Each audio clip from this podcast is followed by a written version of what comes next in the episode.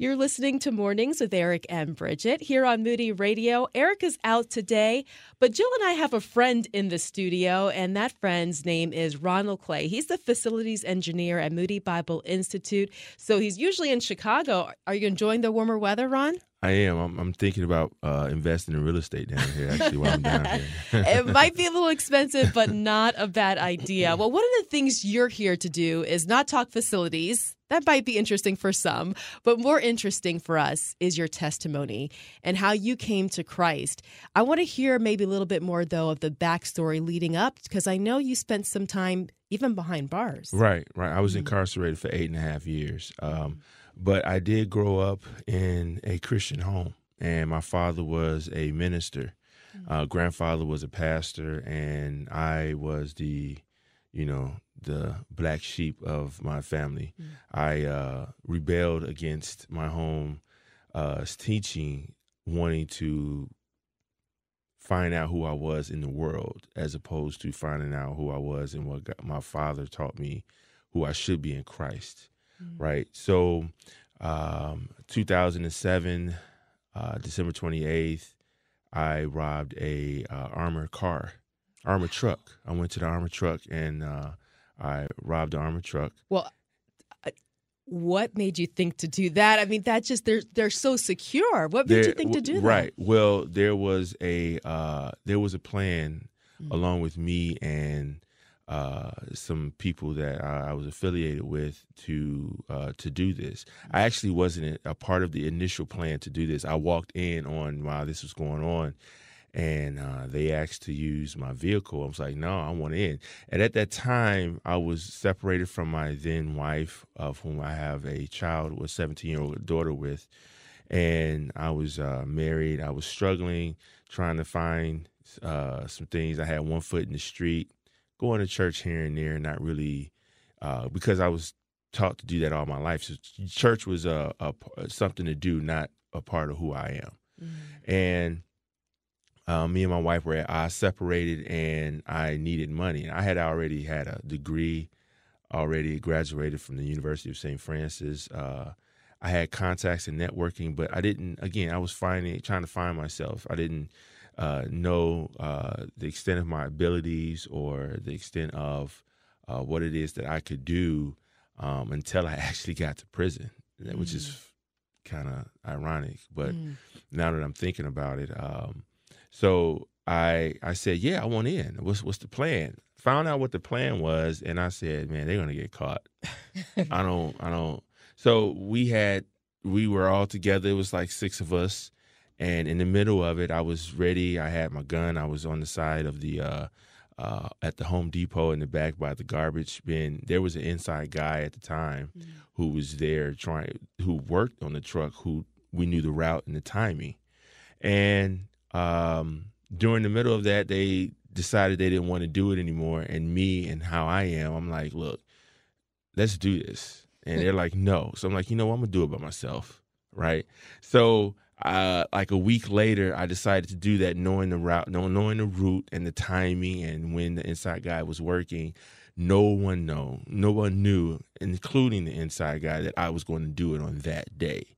To them, the plan was dead, but because I knew the the plan and and and the timing, I decided to do it myself. So I did it, and um, the inside guy ended up telling them it was me um, and that's how I ended up getting caught after it was done. And the funny thing about that, and it's not funny, it was the when they caught me, the FBI, the ATF, uh, the local police and sheriff, they cut off 57, which is I 57, going north to Chicago, a major uh, interstate. And the guy who was the most vocal out of the task force or um, the group of the uh, agents he said, "Hey, I'll never forget this. This this and he get out the car, so and throw your weapon out the car. Um, I had already threw my weapon out when I did the robbery, so I didn't have a weapon. So I just threw something out the window that I had to identify his weapon and let him know I'm not armed. Mm-hmm. He says, "Get out the car, throw your hands up, and let me tell you something. um, I have an itchy t- trigger finger." and everybody will back me up. So I need you to don't even act like you want to do something or I'm gonna blow your head off in so many words. And I was like, okay. So uh, he says, back up until you feel the my shotgun hit the back of your head. And I said, okay. He said, keep going, keep going. I hope you don't trip because uh, um, you're a goner. I'm like, wow, this guy really wants to do me in, right? And so he says, keep going, keep going, keep going. And I felt the gun hit the back of my head. He says, now get down to your knees. And he's like, you're lucky because I wanted to do something to you today. You really uh, messed my day up. I said, wow. So I'm on the ground and I said out loud, I thought I said it to myself in my head. I said, uh, I said, my life is over. Like everything that I've known or knew, all the opportunities that I had, the things that I was on track to try to do, it was just over at that point. And the same guy who was threatening me, he says, You know what, son? Your life doesn't have to be over. This can be actually the beginning. I said, Who said that? I got up, this guy looked me dead in the eye. He says, um, You do have options. This can be the beginning for you.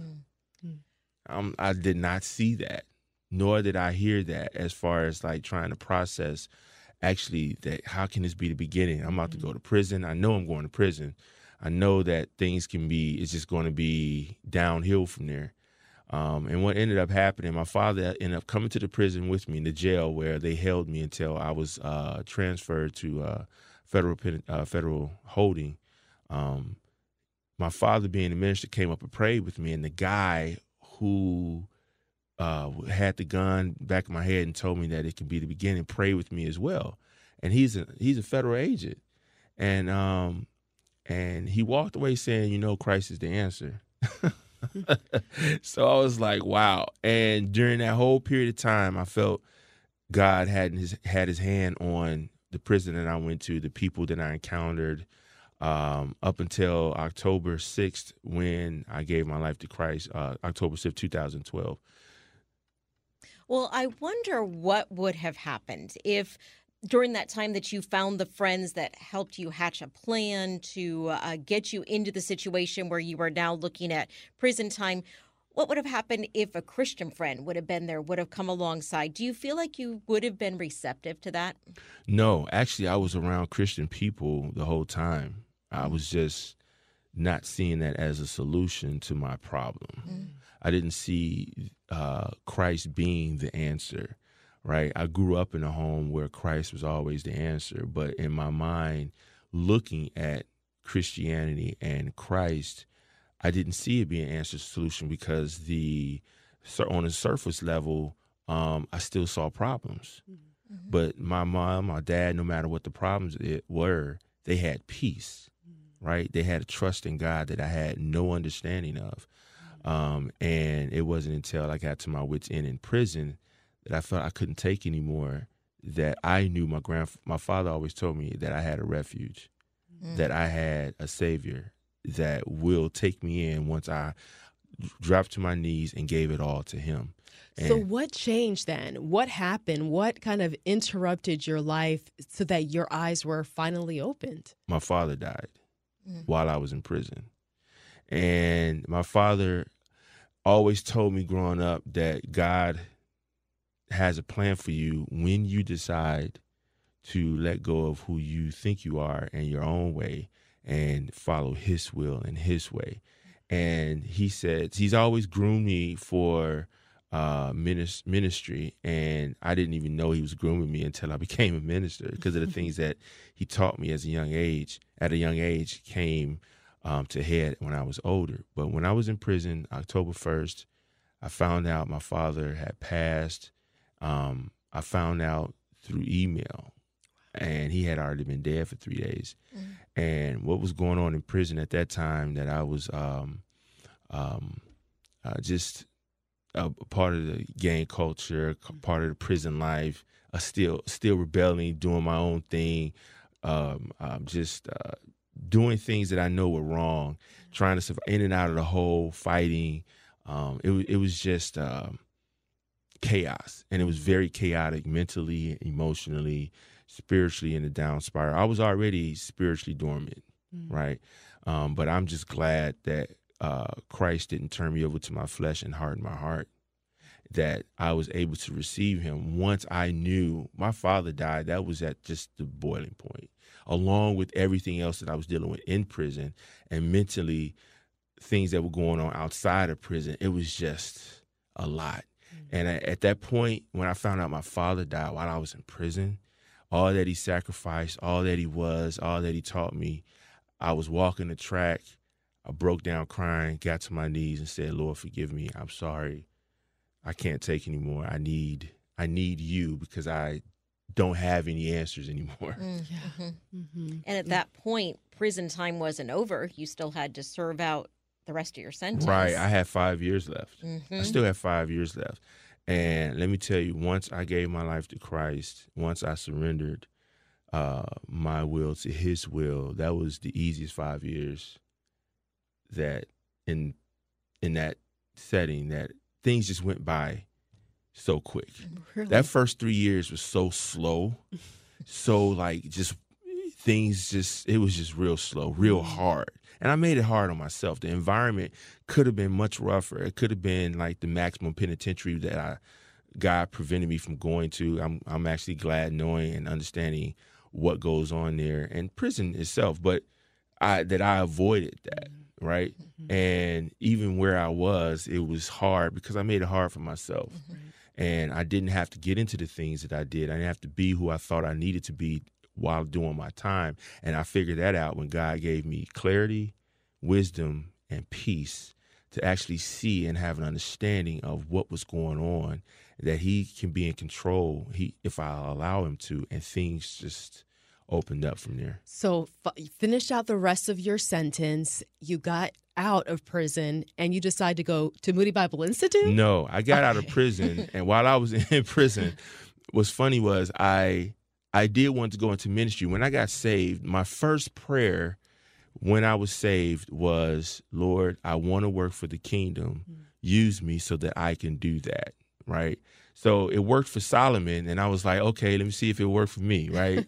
I'll put your will ahead of mine. This is my first prayer. I want to work for the kingdom, and the Lord um, showed me that you don't have to wait until you get out to do the work. You can do the work now. There are people who are lost, and there are people who are my people here who you can help uh, usher and and uh, disciple. And so, me needing discipling myself, I started a Bible study. I stayed in prayer. I listened to Moody Bible, um, Moody Radio when I was in prison. Um, I heard J. Vernon McGee all the time and um, Charles Stanley. And so that was my discipling, that was my grooming. And I did want to go and learn the word more. The Lord put that in my heart. When I got out, there was somebody in prison says, Hey, you're in Chicago, don't you go to Moody Bible Institute? But that was the furthest thing from my mind. I had actually gotten a welding certificate while I was in prison through all the rough things, and, and, and the Lord opened the door for me to do that. So I got my wel- welding certification. I thought I was coming out to do, to do welding. The funny thing is to go to where I needed to go every day to the um, um, to the uh, play organization that was helping me get on my feet. I passed by Moody Bible Institute every day and didn't even know it.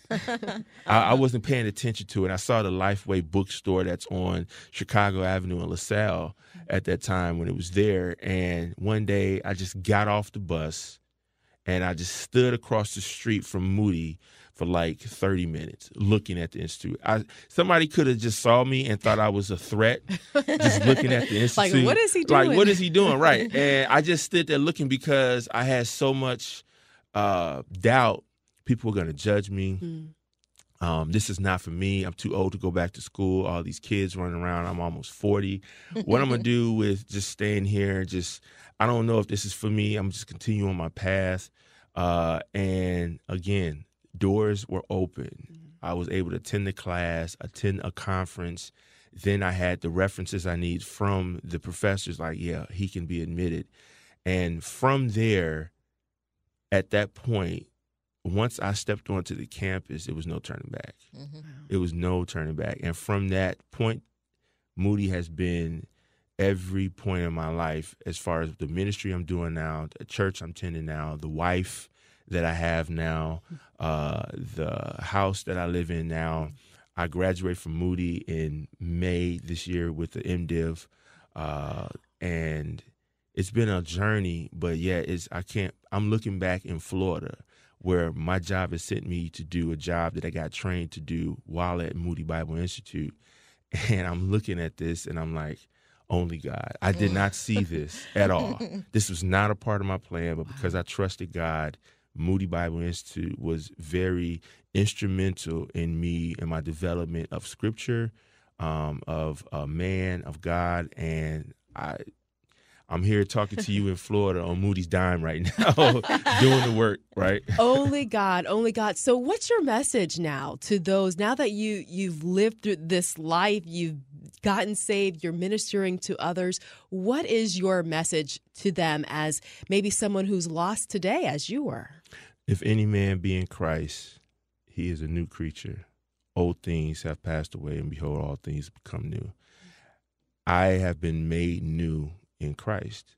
I, the old me, was the me that I was born into through my mom's womb, from my mom's womb, uh, raised in a home where the word didn't penetrate, but because I was surrounded by it, it became a, it was a part of me, and I didn't even know it. Mm.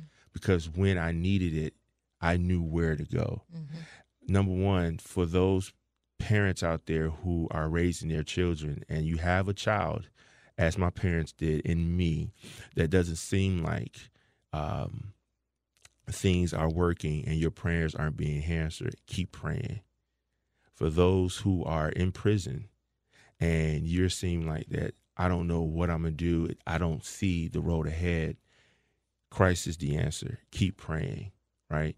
For those of you who, when you get out and things just seem like I don't know where to go, because there was a period of time that I was in the halfway house and Moody was not in my my my sights.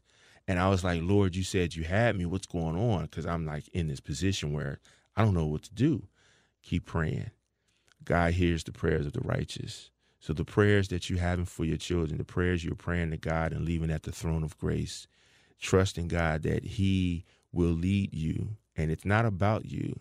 I wanted to be a part of the kingdom, and every prayer has been more about the kingdom and God's work and not about myself. Mm. Like, I need this, I need that, I want that.